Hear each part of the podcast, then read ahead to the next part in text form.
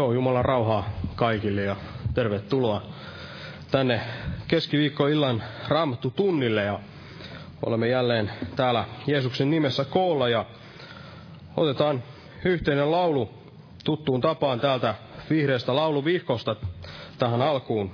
Tällainen laulu kuin 270, 270, niin ihmeellinen on Jeesus ja rakkauspohjaton. 270.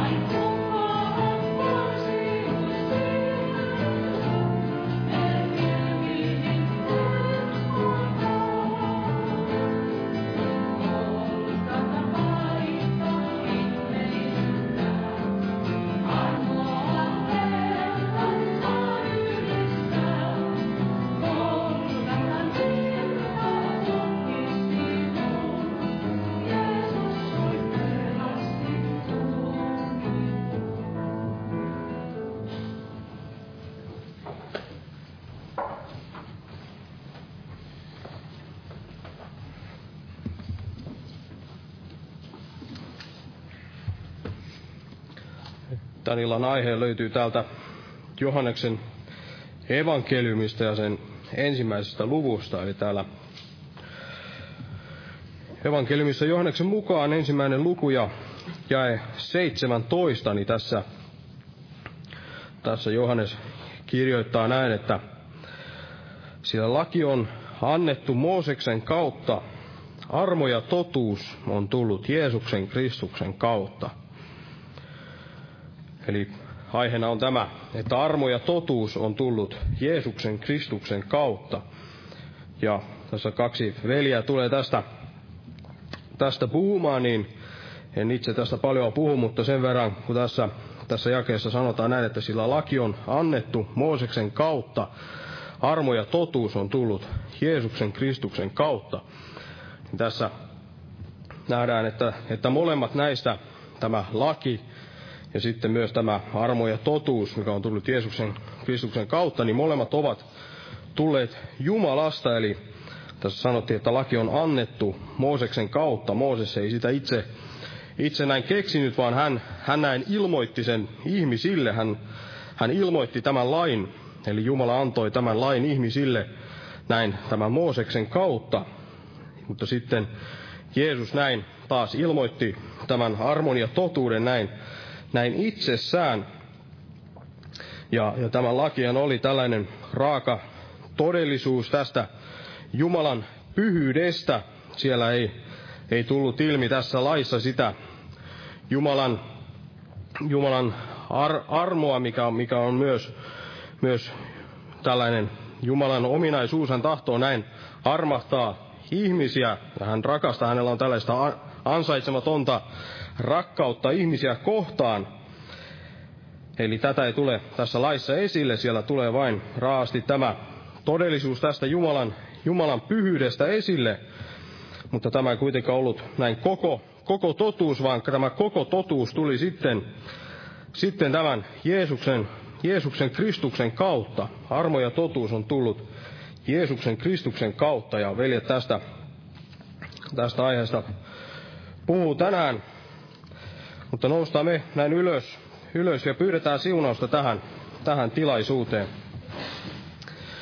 Kiitos elävä Jumala, että saamme näin jälleen tänä armon päivänä näin kokoontua täällä sinun nimessäsi ja kuulla sinun pyhää sanasi näin ja tulla tänne näin sinun eteesi, Herra, näin kääntymään sinun puoleesi näin, pyytämään, että sinä voit näin meitä meitä taas puhutella sinun sanasi kautta, Herra, ja kasvattaa meitä näin sillä hengellisellä ravinnolla, mitä jälleen tahdot meille tänä päivänä antaa, Herra. Todella anna meille tänä päivänä se meidän jokapäiväinen e, tämä elämän leipä, Herra, mitä sinä tahdot meille tarjota, Herra. Siunat todella veljet, jotka näin tulevat jakamaan tätä totuuden sanaa sinusta, Herra, ja puhuvat tästä armosta ja totuudesta, joka on tullut Jeesuksen Kristuksen kautta, Herra. Kiitos todella siitä, että näin lähetit poikasi Jeesuksen Kristuksen tänne maailmaan näin meidän syntiemme puolesta, Herra. Kiitos todella, että, että näin saamme, saamme elää sinun kauttasi tänä päivänä, Herra, ja jää todella siunaamaan tätä tilaisuutta Jeesuksen Kristuksen nimessä. Aamen. Istukaa, olkaa hyvä. Ja tässä huomenna on tämä evankeliointi-ilta. Ja perjantaina kello 19 on, on tämä rukouskokous ja, ja sitten myös huomenna ja perjantaina kello 12 nämä päivä, päivärukoushetket. Ja sitten lauantaina, lauantaina ja sunnuntaina on nämä herätyskokoukset kello 18. Tervetuloa näihin, näihin tilaisuuksiin ja otetaan tässä jälleen yhteinen laulu ja kannetaan samalla vapaaehtoinen uhrilahja Herran työn hyväksi. Ja otetaan laulu, laulu numero 279, 279 on armo suuri ihmeinen. Ja Jumala siunatkoon jokaista uhrin antajaa.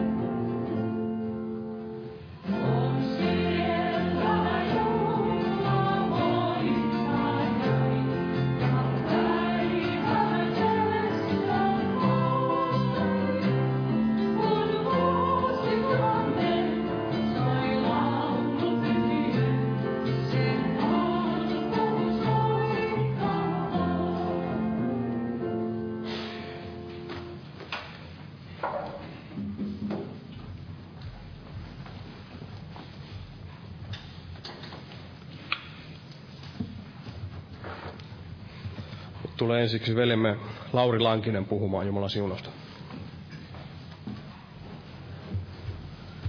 Rauhaa kaikille. Täältä Johanneksen evankeliumista, evankeliumista Johanneksen mukaan siellä luvussa yksi, puhutaan parissakin kohtaa, mainitaan tästä armosta ja totuudessa Jeesuksessa. Eli, eli Jesse veli, lukikin niin täällä ensimmäinen luku jakeessa 17, että armo ja totuus on tullut Jeesuksen Kristuksen kautta. Siinä jakeessa 14 mainitaan, että hän oli täynnä armoa ja totuutta. Eli Jeesuksessa niin ei vain ole tämä armo, tuli muutakin. Tuli totuus. Ja vieläpä molempia täysimääräisesti Jeesuksessa. Ja kumpaakaan niin ei voida ottaa pois Jeesuksesta. Ikään kuin irrottaa Jeesuksesta joko armo tai sitten totuus. Ei vaan hän oli täynnä armoa ja totuutta.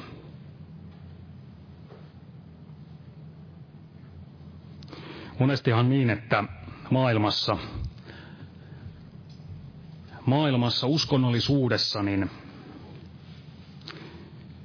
halutaan tämä armo, mutta sitten tämä totuus, niin se jää arvottomaksi.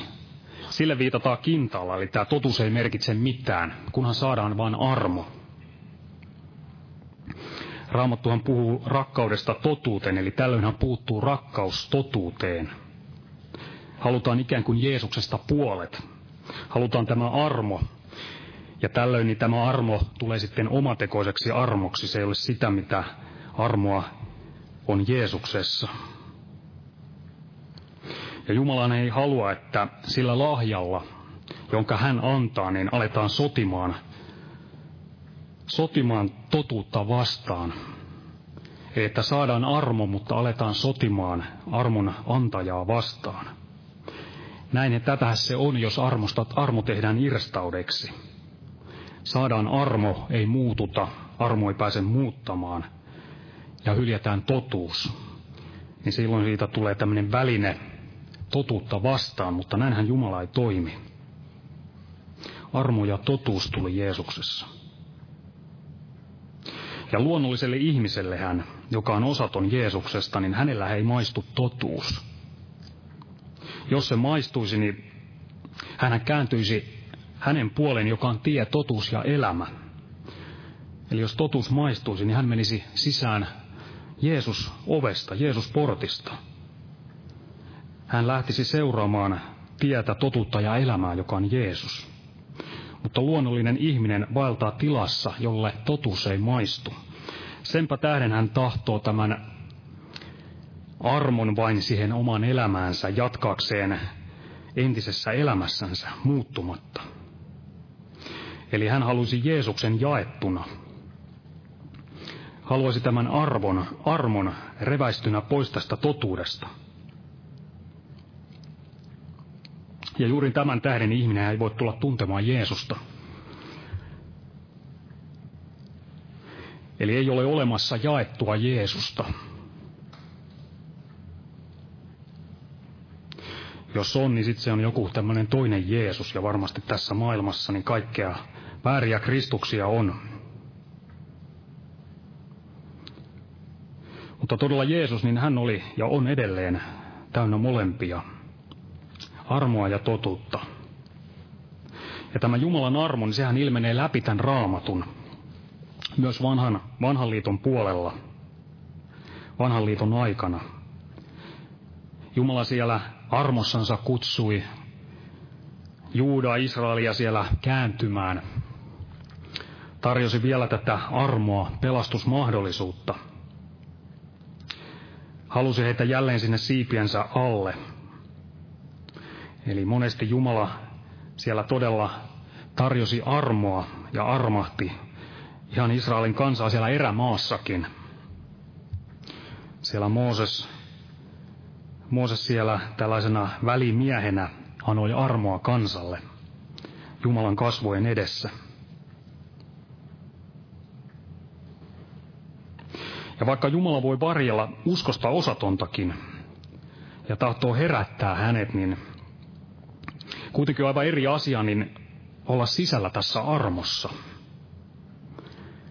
Eli olla saanut kokea se armo, pelastava armo ja Jeesuksen vaikuttama, muuttava armo siinä omassa elämässänsä.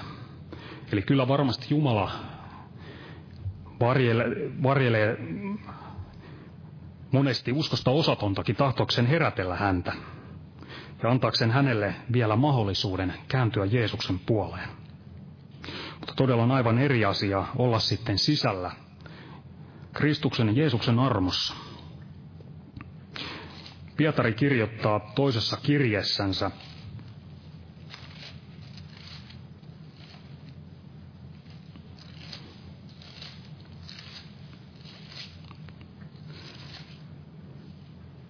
siinä ensimmäisessä luvussa ja jakeessa kaksi, että, että armo ja rauha lisääntyköön teille Jumalan ja meidän Herramme Jeesuksen tuntemisen kautta. Tässä on tämmöinen tietynlainen ohje ja opas, suuntaviitta, kuinka kasvaa Jeesuksen tuntemisessa. Ja tässä armossa ja Jeesuksen rauhassa. Armo ja rauha lisääntykö teille Jumala ja meidän Herramme Jeesuksen tuntemisen kautta. Eli varmasti jos ei ole tahto oppia tuntemaan, niin ei ole myöskään rakkautta totuuteen. Ja varmasti jos on rakkaus totuuteen, niin on rakkaus Jeesuksen, joka on tämä totuus. Ja varmasti armo, minkä saa näin ihminenkin osakseen, niin se perustuu tähän Jeesuksen veren ansioon. Armo on näin mahdollinen tämän Jeesuksen uhrikuoleman kautta. On mahdollista päästä tähän Jumalan armoon, sisälle siihen ja siinä, että saa kasvaa tässä armossa, niin tulee tämän Jeesuksen sovitustyön kautta – Efesolaiskirjassa täällä luvussa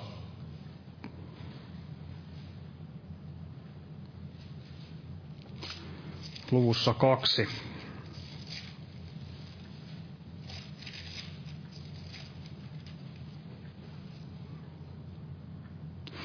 Siinä jakessa neljä eteenpäin sanotaan, että Mutta Jumala, joka on laupeudesta rikas, suuren rakkautensa tähden, jolla hän on meitä rakastanut, on tehnyt meidät, jotka olimme kuolleet rikoksiimme, eläviksi Kristuksen kanssa. Armosta te olette pelastetut ja yhdessä hänen kanssansa herättänyt ja yhdessä hänen kanssaan asettanut meidät taivaallisiin Kristuksessa Jeesuksessa. Osoittaakseen tulevina maailman aikoina armonsa palttista runsautta hyvyydessään meitä kohtaan Kristuksessa Jeesuksessa. Sillä armosta te olette pelastetut uskon kautta, ette itsenne kautta, se on Jumalan lahja. Ette tekojen kautta, ettei kukaan kerskaisi.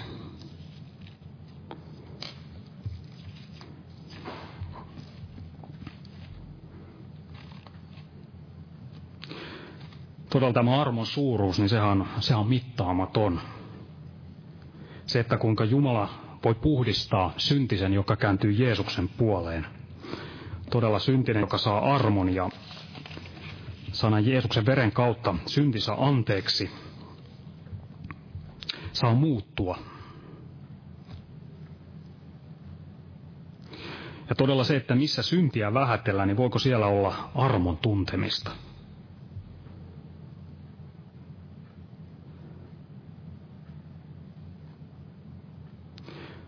Tällöinhän syntiä vähätellään ja halutaan armo, niin armosta te, armo tehdään irstaudeksi, kuten Juuda siellä kirjeessä kirjoittaa. Ja näin tallaamalla totuutta, niin tulee myöskin tämä armo tallatuksi. Kyse onkin siitä, että kelpaako tämä Jumalan armo Jeesuksessa niin sellaisena kuin se on. Sellaisena kuin se Jeesuksessa tarjotaan. Kelpaako se tämän Jumalan totuuden kanssa? Ja se, kenelle todella tämä armo kelpaa, niin totuuden kanssa, niin tämä armon vaikutus niin sille sielullehan se on valtava. Ja kuten tässä lauloimme, niin on armo suuri ihmeinen, se muutti sydämen. Muutti sydämen, eli todella, että armo saa muuttaa. Siitä ei oteta vain oman elämään jotain keppihevosta jatkakseen elämää niin kuin ennen, vaan että todella armo, armo saa muuttaa. Sitä juuri Jumala haluaa. Ja todella kun on pelastuksen ulkopuolella, niin tulee Jeesuksen luokse, mutta ei jää sellaiseksi, vaan eikä tarvitse jäädä sellaiseksi, vaan Jumalan armo ja Jumalan voimani muuttaa ihmisen. Se vanha väistyy uuden tieltä.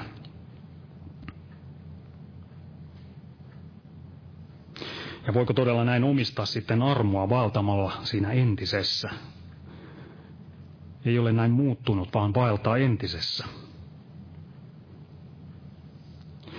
Jumala ei anna tätä armoansa, pelastavaa armoansa, muuttavaa armoansa sen tähden, tai että siksi, että voisi se entinen elämä jatkoa, vaan Jumala tahtoo todella armon kauttansa muuttaa sydämen. Muuttaa sieltä sisältä, sisältäpäin ihmisen, ja varmasti se alkaa näkymään myös siinä kaikessa elämisessä, elämässä. Ja saisipa vielä todella kasvaa kaikessa, mikä on Jeesuksessa. Tässä Efesolaiskirjeessäni kuudennessa luvussa Paavalihan päättää tämän kirjeen niin, että armo olkoon kaikkeen kanssa, jotka rakastavat meidän Herraamme Jeesusta Kristusta katoamattomuudessa. Eli todella rakkaus Jeesusta kohtaan, rakkaus totuuteen, halu seurata Jeesusta, niin heidän kanssassa on tämä todellinen Jumalan armo. Ja Jumala pääsee näin tätä armonsa vaikutusta siinä saa kasvaa kaikessa Jeesuksen tuntemisessa. Aamen. Ja Petrus tulee jatkamaan.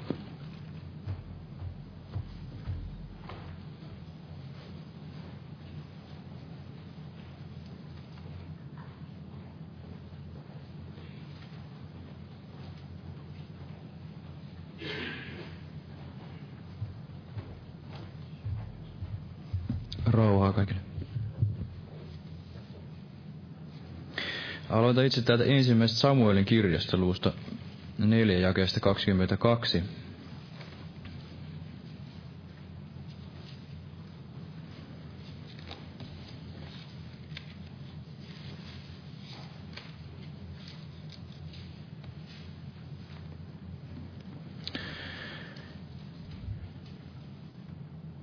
Tässä sanotaan lyhyesti, eli ensimmäinen Samuelin kirja luku 4 ja 22. Hän sanoi, kunnia on mennyt Israelilta, koska Jumalan arkki oli ryöstetty. Ja tätä hän edelsi nämä vaiheet, joita Jumala oli profetoinut tälle Samuelille, jos luemme tästä edellisestä luvusta, luvusta kolme, jakeesta kymmenen. Täällä lukee, niin Herra tuli ja seisoi ja huusi niin kuin edellisilläkin kerroilla. Samuel, Samuel. Samuel vastasi, puhu palvelijasi kuulee.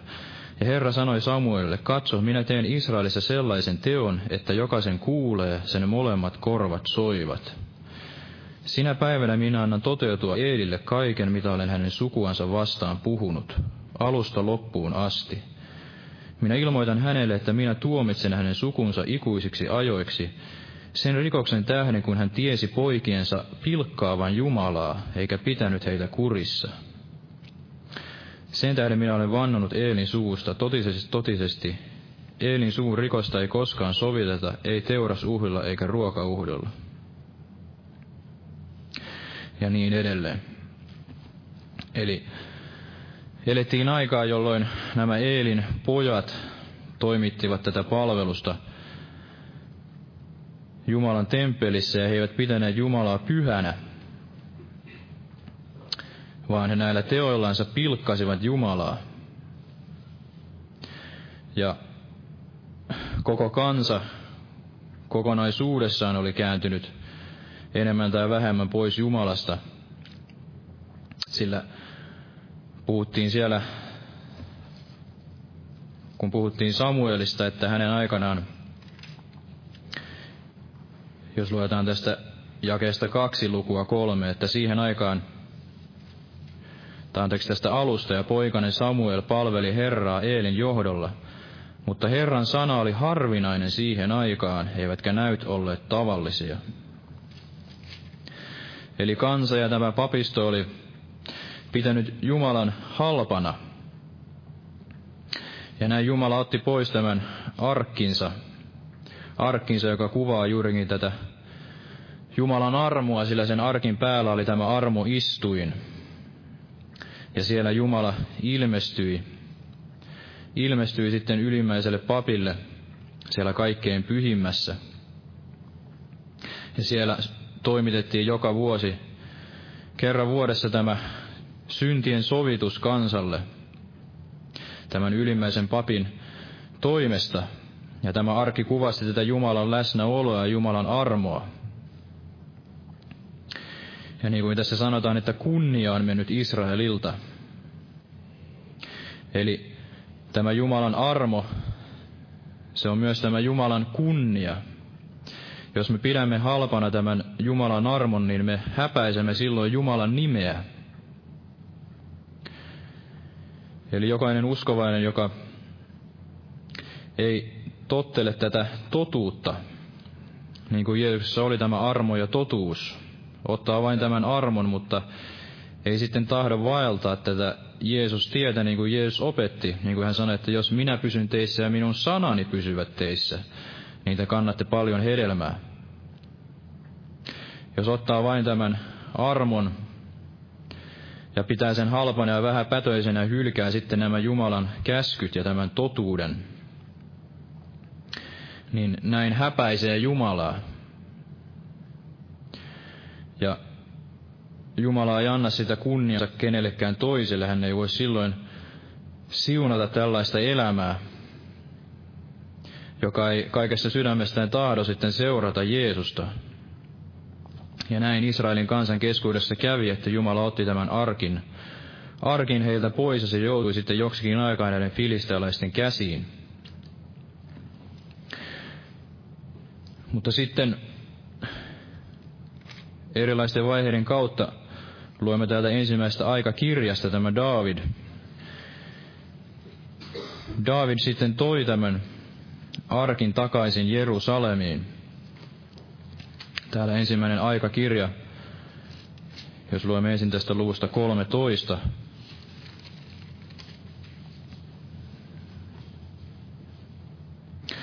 Tästä jakeesta kuusi.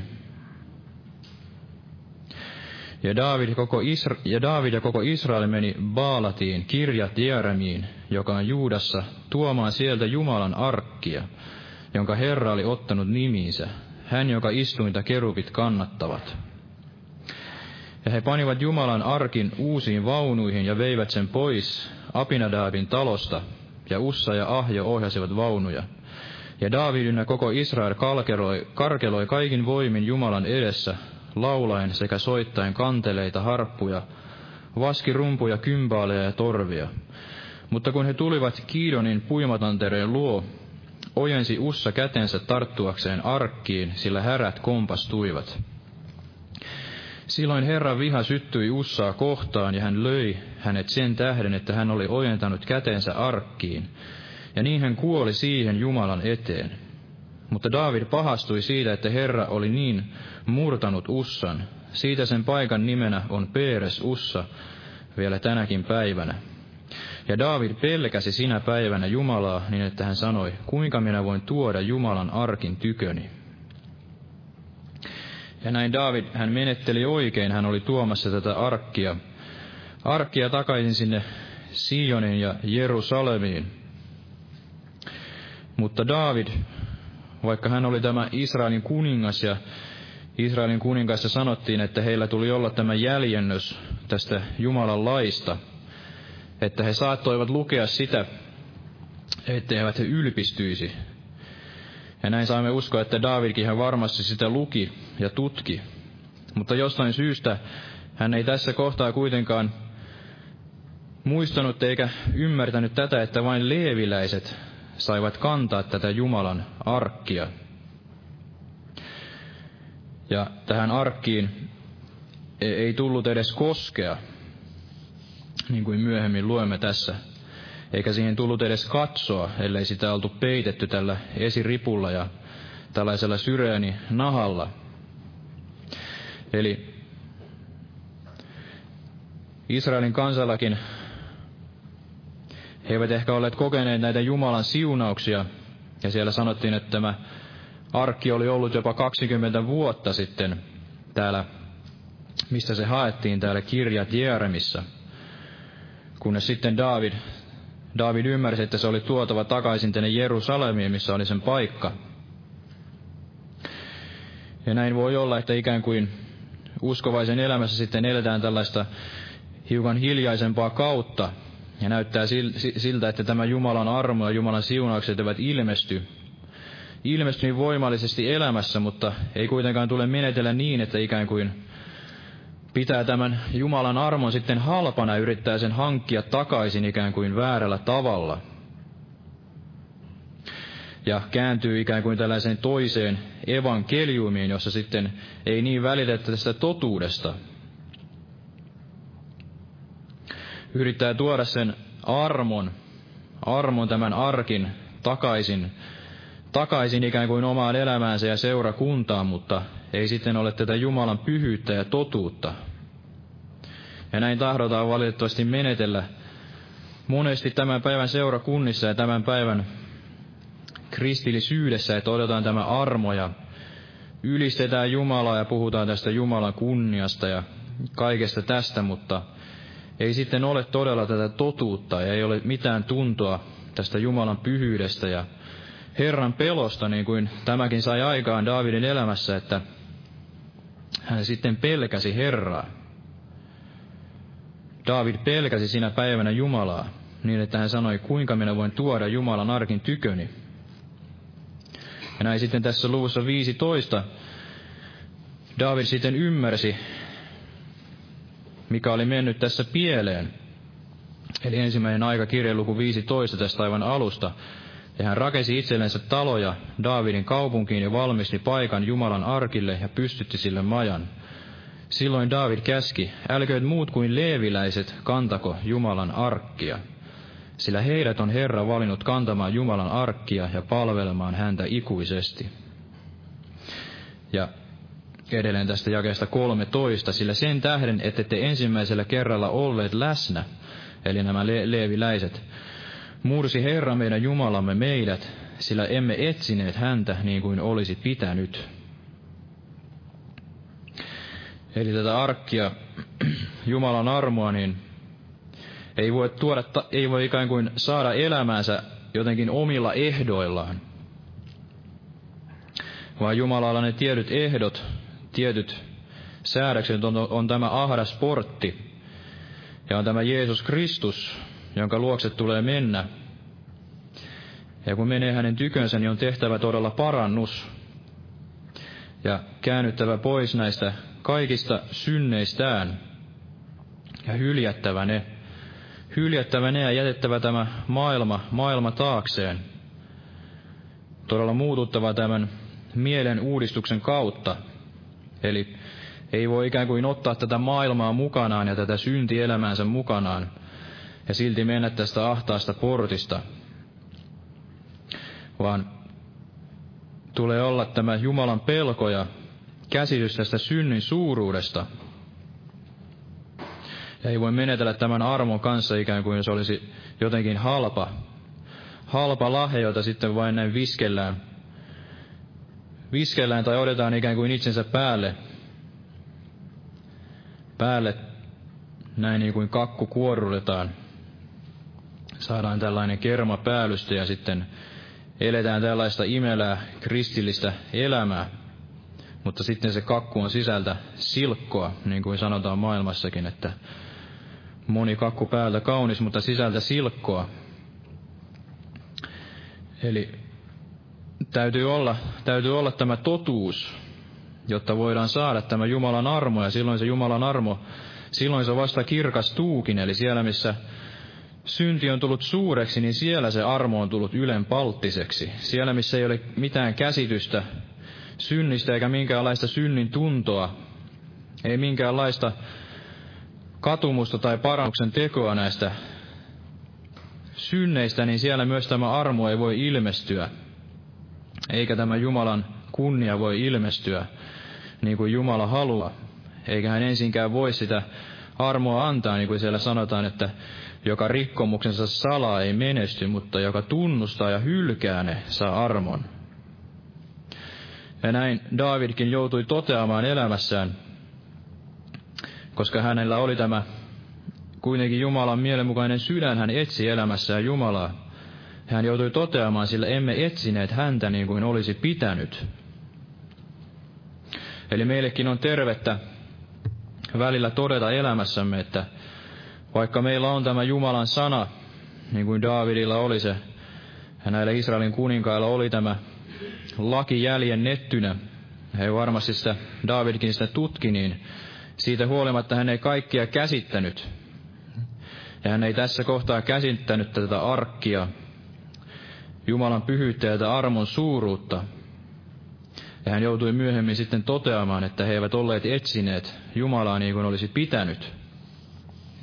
Ja voi olla näin meidän elämässämmekin, että emme täysin käsitä todella tätä armon suuruutta ja tätä Jeesuksen suorittaman sovitustyön kallista hintaa, että sitä ei todella voi pitää halpana ei omassa elämässään eikä, eikä sitä voi esittää ihmisille ja ei voi elää tätä, tätä uskon elämää ikään kuin kevyt mielisesti, sillä me olemme tämä viides evankeliumi, me olemme tämä Kristuksen tuoksu, tämä elävä kirja näiden kaikkien syntisten ja tämän pimeän maailman keskellä. He, he lukevat meitä niin kuin avointa kirjaa.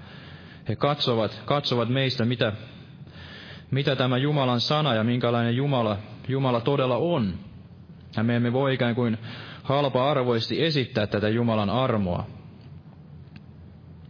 ja tätä totuutta, koska on ihmisiä, jotka, jotka tahtovat sitten kohdata, kohdata todella Jumalan. He etsivät Jumalaa ja he etsivät tätä totuutta.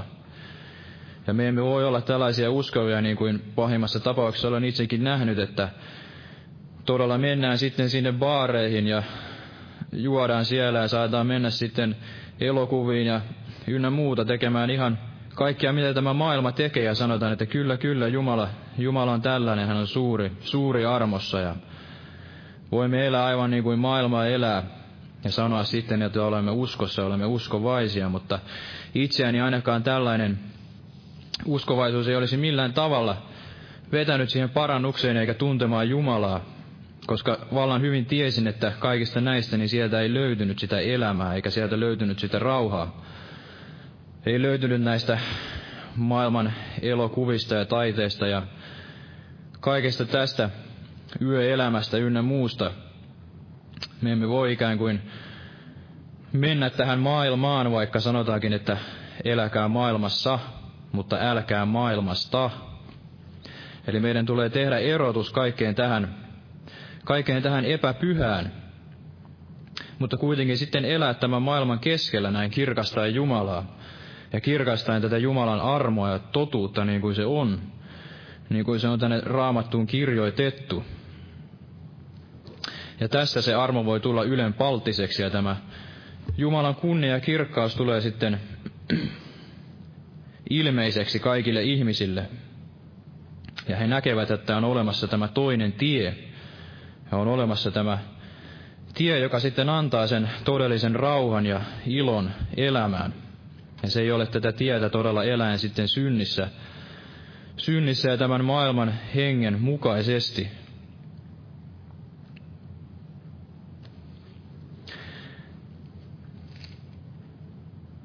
Ja todella tie tähän armoon, niin se käy ainoastaan tämän Jeesuksen Kristuksen veren kautta, niin kuin velikin sanoi. Ja tämä veri, veri on äärettömän kallisarvoinen. Tämä on tämän Jumalan ainoan pojan, Jeesuksen Kristuksen veri. Ja Jumala ei todella tahdo, että sitä tallataan, tallataan jalkoihin. Ja tahdon lukea täältä ikään kuin esikuvallisesti tästä, mistä mainitsin, että tätä arkkia ei tullut edes koskea tai katsoa, ellei sitä ollut peitetty tällä esiripulla. Ja täällä lukee, täällä neljännessä Mooseksen kirjassa luvussa neljä,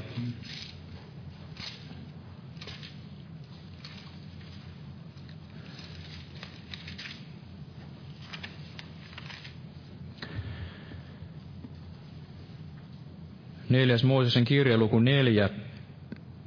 Luotaan tästä jakeesta neljä. Keehatin poikien palvelustehtävänä ilmestysmaassa olkoon tämä, ja nämä Keehatin pojat olivat siis leeviläisiä. Huolenpito korkeasti pyhistä, ja leirin liikkeelle lähtiessä menkööt Aaron ja hänen poikansa, ja päästäkööt alas esiripun sekä peittäkööt sillä lain arkin. Sitten he pankoot sen päälle sirenin nahkapeitteen ja levittäkööt päällimmäiseksi vaatteen, kokonaan punaisinista langoista tehdyn ja asettakoot paikoilleen sen korennot. Ja edelleen tästä jakeesta 15. Ja kun leirin lähtiessä liikkeelle Aaron ja hänen poikansa ovat valmiiksi peittäneet pyhäkön, ja pyhäkön kaiken kaluston, niin tulkoot Keehatin pojat kantamaan, mutta älkööt koskeko pyhäkköön, etteivät kuolisi, Tämä on ilmestysmajassa se, mikä on Keehatin poikien kannettava. Ja edelleen jakessa 17. Ja Herra puhui Moosekselle ja Aaronille sanoen, Älkää päästäkö keihatilaisten sukuhaaraa häviämään leeviläisten joukosta. Näin siis tehkää heille, että he saisivat elää, eivätkä kuolisi, lähestyessään kaikkein pyhintä.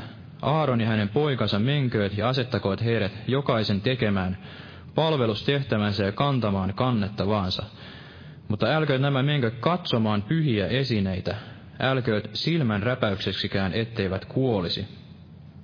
Tässä on sitten alaviite tähän ensimmäisen Samuelin kirjalukun 16, jakeeseen 19, jossa tämä Jumalan arkki sitten lähetettiin näiden filistealaisten toimesta takaisin tänne Israeliin sen jälkeen, kun se oli ryöstetty. Ja siellä oli sitten näitä israelaisia, jotka katsoivat tähän arkkiin ja sen tähden Jumala sitten rankaisi heitä.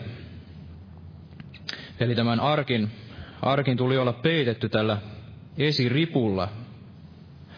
Ja me tiedämme, että tämä esirippu on esikuvaa tästä Kristuksen ruumista ja tästä Kristuksen suorittamasta antamasta uhrista.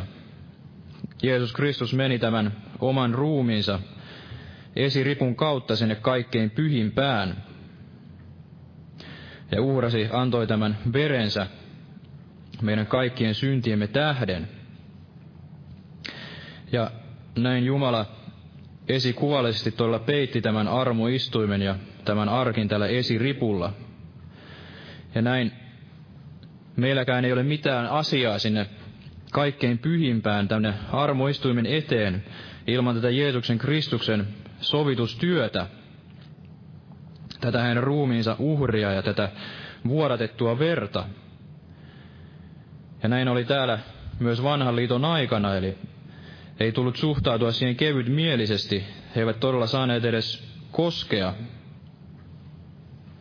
koskea tähän pyhäkköön, eikä sinne saanut katsoa. Eli näin, näin suuri oli tämä armo ja näin pyhä on Jumala. Mutta meillä on todella tämä pääsy tänne kaikkein pyhimpään Jeesuksen Kristuksen kautta. Ja tämän Jeesuksen Kristuksen veren kautta, niin kuin sanotaan sitten täällä hebrealaiskirjassa, luussa yhdeksän,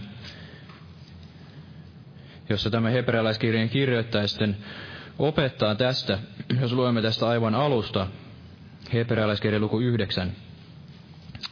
Olihan tosin ensimmäiselläkin liitolla Jumalan palvelussäännöt ja maallinen pyhäkkö, sillä maja oli valmistettu niin, että siinä oli etumainen maja, jossa oli sekä lampun jalka että pöytä ja näky leivät, ja sen nimi oli pyhä. Mutta toisen esiripun takana oli se maja, jonka nimi on kaikkein pyhin. Siinä oli kultainen suitsutusalttari ja liiton arkki, yltympäri kullalla päällystetty, jossa säilytettiin kultais, kultainen mannaa sisältävä astia, ja Aaronin viheriöivä sauva ja liiton taulut. Ja arkin päällä kirkkauden kerupit varjostamassa armoistuinta. Mutta näistä ei ole syytä puhua kustakin erikseen. Kun nyt kaikki on näin järjestetty, menevät papit joka aika etumaiseen majan, majaan Jumalan palvelusta toimittavaan, mutta toiseen majaan menee ainoastaan ylimmäinen pappi, kerran vuodessa, ei ilman verta, jonka hän uhraa itsensä edestä ja kansan tahattomien syntien edestä. Eli sinne kaikkein pyhimpään saattoi mennä vain tämän esiripun kautta ja ei ilman tätä verta. Ja näin on meilläkin, me emme voi mennä sinne armoistuimen eteen, ellei me mene Jeesuksen Kristuksen kautta, tämän Jeesuksen Kristuksen uhrin, uhrin kautta, tämän hänen elämänsä kautta ja tämän hänen verensä, verensä kautta. Ja Jumala todella pitää pyhänä tämän oman armonsa, ja sitä ei voi pitää pilkkanaan, niin kuin nämä Leevin pojat, Leevin pojat pitivät pilkkanaan Jumalaa. Ja näin Jumalan nimi tuli sitten häväistyksi siellä kansan seassa ja varmasti näiden ympäröivienkin kansojen keskuudessa. Eli Jumala on antanut tämän kallis arvoisen armon. Ja hän on antanut tämän kallis arvoisen poikansa Jeesuksen Kristuksen, joka oli täynnä tätä armoa ja totuutta. Ja näitä kumpaakaan ei voi erottaa, ne kulkevat käsi kädessä. Armo on ylenpalttinen ja Jumalan rakkaus on myös mittaamaton. Ja se on ylenpalttinen. Mutta hänen rakkauttaan ei voi erottaa tästä totuudesta. Myös tämä rakkaus, rakkaus, armo ja totuus, ne kulkevat kaikki käsi kädessä.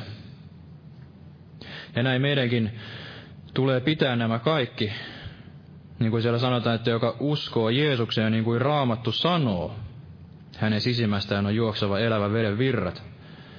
Ja jotenkin tuli sellainen sydämelle, että kuinka hirveä olisi todeta elämässään sitten viimeisellä tuomiolla, että Jeesus, Jeesus tulin tänne, tulin tänne, koska tiedän, että olet niin armollinen, tiedän, että olet armahtanut minut. Mutta Jeesus sanoo sitten, että mene pois, en tunne sinua. Eli niin kuin velikin luki tässä, että meidän armomme lisääntyköön tämän Jeesuksen Kristuksen tuntemisen kautta. Jos me tahdot tuntea Jumalaa ja Jeesusta todella kaikesta sydämestä emme rakasta tätä totuutta, niin emme varmasti voisi myös tuntea tätä armoa, emmekä voi saada sitä osaksemme. Tätä armoa ei voi vain ikään kuin itsellensä ryöstää tai toivottaa sitä tervetulleeksi, hakea sitä takaisin tänne Sioniin ja Jerusalemiin, ilman että sitten noudattaa tätä Jumalan sanaa ja Jumalan käskyjä ja tätä totuutta. Ja mehän olemme uudessa liitossa, me olemme tämä pyhä papisto, me olemme näitä leeviläisiä. Ja meidän tulee noudattaa ja kantaa tätä Jumalan arkkia armoa hänen säädöksiensä mukaan ja elää tämän pimeän maailman keskellä niin kuin Jumala tahtoo, tahtoo meidän elävän niin kuin hän sanassaan meille opettaa. Ja näin me voimme kirkastaa häntä. Kirkastaa häntä ja vetää sitten ihmisiä parannukseen. Tämän Jumalan Jumalan hyvyyden, hyvyyden ja rakkauden kautta. Ja luen tähän loppuun vielä tältä ensimmäisestä Pietarin kirjeestä, luvusta kaksi. Aivan tästä alusta. Pankaa siis pois kaikki pahuus ja kaikki vilppi ja ulkokultaisuus ja kateus ja kaikki panettelu. Ja halatkaa niin kuin vasta syntyneet lapset sanan väärentämätötä maitoa, että te sen kautta kasvaisitte pelastukseen, jos olette maistaneet, että Herra on hyvä. Ja tulkaa hänen tykönsä elävän kiven tykö, jonka ihmiset tosin ovat hyljänneet, mutta joka Jumalan edessä on valittu, kallis. Ja rakentukaa itsekin elävinä kivinä hengelliseksi huoneeksi, pyhäksi papistoksi uhraamaan hengellisiä uhreja, jotka Jeesuksen Kristuksen kautta ovat Jumalalle mieluisia. Sillä raamatussa sanotaan, katso, minä lasken Sioniin valitun kiven, kalliin kulmakiven, joka häneen uskoo, ei ole häpeään joutuva. Teille siis, jotka uskotte, se on kallis, mutta niille, jotka eivät usko, on se kivi, jonka rakentajat hylkäsivät tullut kulmakiveksi. Ja kompastus kiveksi ja loukkaus kallioksi, koska he eivät tottele sanaa, niin he kompastuvat, ja siihen heidät on pantukin. Mutta te olette valittu suku, kuninkaallinen papisto, pyhä heimo, omaisuus kansa julistaakseni sen jaloja tekoja, joka on pimeydestä kutsunut teidät ihmeelliseen valkeuteen. Te, jotka ennen ette olet kansa, mutta nyt olette Jumalan kansa, jotka ennen ette olet armahdetut, mutta nyt olette armahdetut. Eli nyt me olemme armahdetut, ja Jumala on kutsunut meidät täältä pimeydestä ihmeelliseen valkeuteensä, me saamme olla tämä kuninkaallinen papisto, pyhä heimo. Mutta tässä kuitenkin edellä sanottiin, että koska he eivät tottele sanaa, niin he kompastuvat, ja siihen heidät on pantukin. Eli ne, jotka eivät tottele sanaa, niin heille tämä Jeesus Kristus on tullut sitten kompastuskiveksi ja loukkauskallioksi. Eli on ehtona se, että tahtoo totella tätä Jumalan sanaa ja seurata tätä totuutta, että Jeesus Kristus voi olla tämä kulmakivi, kulmakivi meidän elämässämme, jonka päälle me saamme sitten rakentaa tälle Kristuskalliolle, kulmakivelle tätä omaa uskon elämäämme.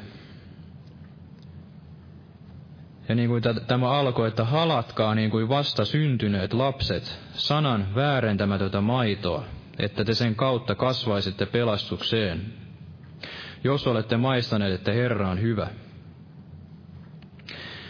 Eli Jumala tahtoo, että meillä olisi tällainen samanlainen halu halata tätä Jumalan sanaa Jumalan sanan väärentämätöntä maitoa, että me voisimme kasvaa näin pelastukseen. Meillä olisi tämä rakkaus tähän totuuteen ja hänen sanansa. Ja näin voisimme sitten rakentaa, rakentaa tämän kulmakiven Jeesuksen päälle, tämän oikean perustuksen päälle sitten tämän uskon elämämme niin, että se ei kerran, kerran sitten raukea tyhjiin, eikä se kaadu missään näissä myrskyissä, kun se on oikein rakennettu tälle lujalle, lujalle perustukselle ja tälle Jumalan sanalle, totuudelle. Aamen. Jos noustaan vielä rukoilemaan. Kiitos Jeesus todella, että sinä tulit ja tulit tänne meidän keskuuteemme ja todella kirkastit Jumalan omalla elämälläsi ja kävit tämän uhritien sinne loppuun asti ja sinä olit täynnä tätä armoa ja totuutta ja tahdot sitä totuutta salatuimpaan saakka ja opeta meillekin tämä sama Jumalan pelko ja tämä tunto Jumalan pyhyydestä, että me pitäisi tätä sinun armoa, se Jumalan armoa halpana, vaan tahtoisimme kirkastaa kaikessa sinua elämässämme ja pitää sinut pyhänä. Ja meillä olisi tämä oikea, oikeanlainen Jumalan pelko, että voisimme kirkastaa sinua tämän pimeän maailman keskellä niin, että ne, jotka eivät vielä tunne sinua, eivät loukkaantuisi, eivät loukkaantuisi meihin, eivätkä loukkaantuisi Jumalaan sen tähden, että olemme vaeltaneet, vaeltaneet kurittomasti, kurittomasti ja pitäneet halpana tämän Jumalan armon. Lisää meidän uskoamme ja todella ilmesty meidän elämässämme niin, että meillä olisi, olisi tämä halu, halu etsiä sinua kaikessa sydämestämme ja etsiä tätä armoa ja totuutta, niin kuin se on sinun sanasi kirjoitettu. Ja anna meidän todella suorittaa se tehtävämme tässä, tässä elämässä ja tämän pimeän maailman keskellä näin uskovina, yksilö uskovina ja seurakuntana, että ihmiset voisivat vielä löytää sinut ja löytää tämän totuuden ja löytää tämän Jumalan rakkauden Jeesuksessa Kristuksessa. Kiitos Jeesus. Jää siunaamaan tätä loppukokousta. Aamen.